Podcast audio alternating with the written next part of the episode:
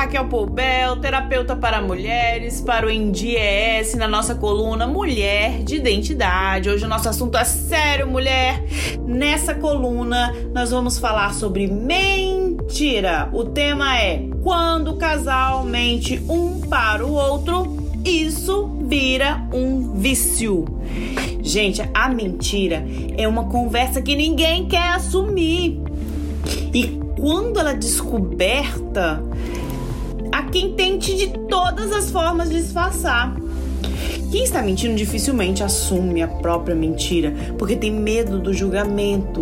Mas por pior que seja passar vergonha, é pior ainda ninguém mais acreditar em você.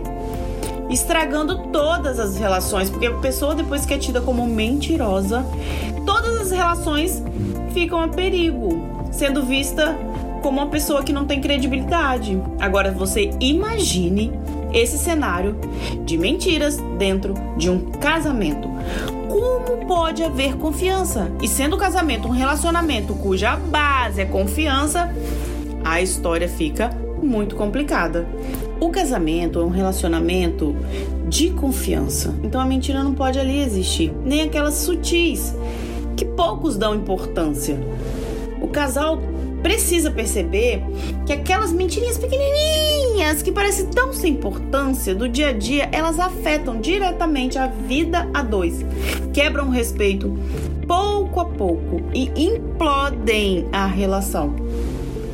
Há quem tente amenizar o peso dessas pequeninas mentiras, chamando de ah, é uma mentirinha do bem, uma mentirinha boba, outros nomezinhos assim para disfarçar. Mas mentira, gente? Ah, por favor, é mentira.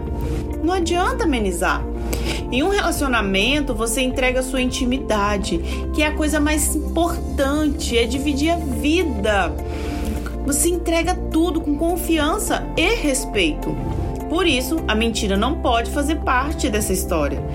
As pessoas costumam julgar a infidelidade como a maior mentira, a mais pesada, como se fosse a única, sabe? Mas esquecem daquelas que todos os dias estão ali. Por exemplo, escondem o quanto gastam. É, se compra uma roupinha nova, vai esconder no guarda-roupa pra não ver, tira a etiqueta omitem a própria opinião, dão opiniões contrárias do que realmente acreditam, só para não incomodar, para fingir que gostam do que o outro está falando. Na verdade, não gosta de uma coisa e mente.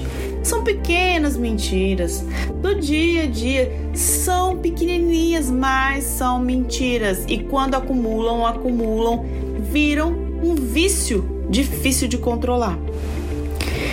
Mulher, evite mentiras no seu casamento. Se você não está satisfeita com alguma coisa, mesmo que a verdade possa doer ou seja um pouco hum, indigesta, procure ser transparente.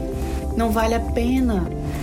Você estará fazendo um bem para o seu relacionamento quando você falar a verdade. Mesmo que não seja aquela palavrinha tão doce ou agradável, você vai fazer um bem pro seu casamento, para você, para todo mundo que convive com você. Dessa forma, você passará a ser vista como uma pessoa de credibilidade, honesta, sincera e ética. Se você atrelar essa postura com um sorriso, sendo amável, sociável, vai atrair diversos benefícios, seja profissionalmente ou pessoalmente. Às vezes a pessoa só precisa ouvir a verdade para a mudança real acontecer, sem disfarçar, sem maquiar a verdade, fingindo, usando mentirinhas. Elas fazem mal, elas destroem, elas deturpam a realidade. Se você deseja um casamento com respeito e felicidade, cultive diariamente a verdade. Dá a oportunidade do outro, conhecer você cada vez mais, seus gostos, suas vontades, o que te agrada, o que faz você feliz e o quanto ele pode te satisfazer.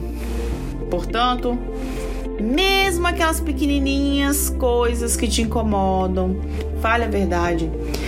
E entre num acordo mútuo de cultivar essa verdade, para que seu casamento não caia no vício da mentira. Não existe aquela mentira. A mentira grande é a única, a intolerável. Todas as mentiras são intoleráveis. Seja uma mulher de identidade com coragem, firmeza, para sempre colocar a verdade nas suas relações. Assim você vai se sentir leve e vai entender que você está vivendo realmente a sua identidade em todas as áreas, sempre. E vale muito a pena.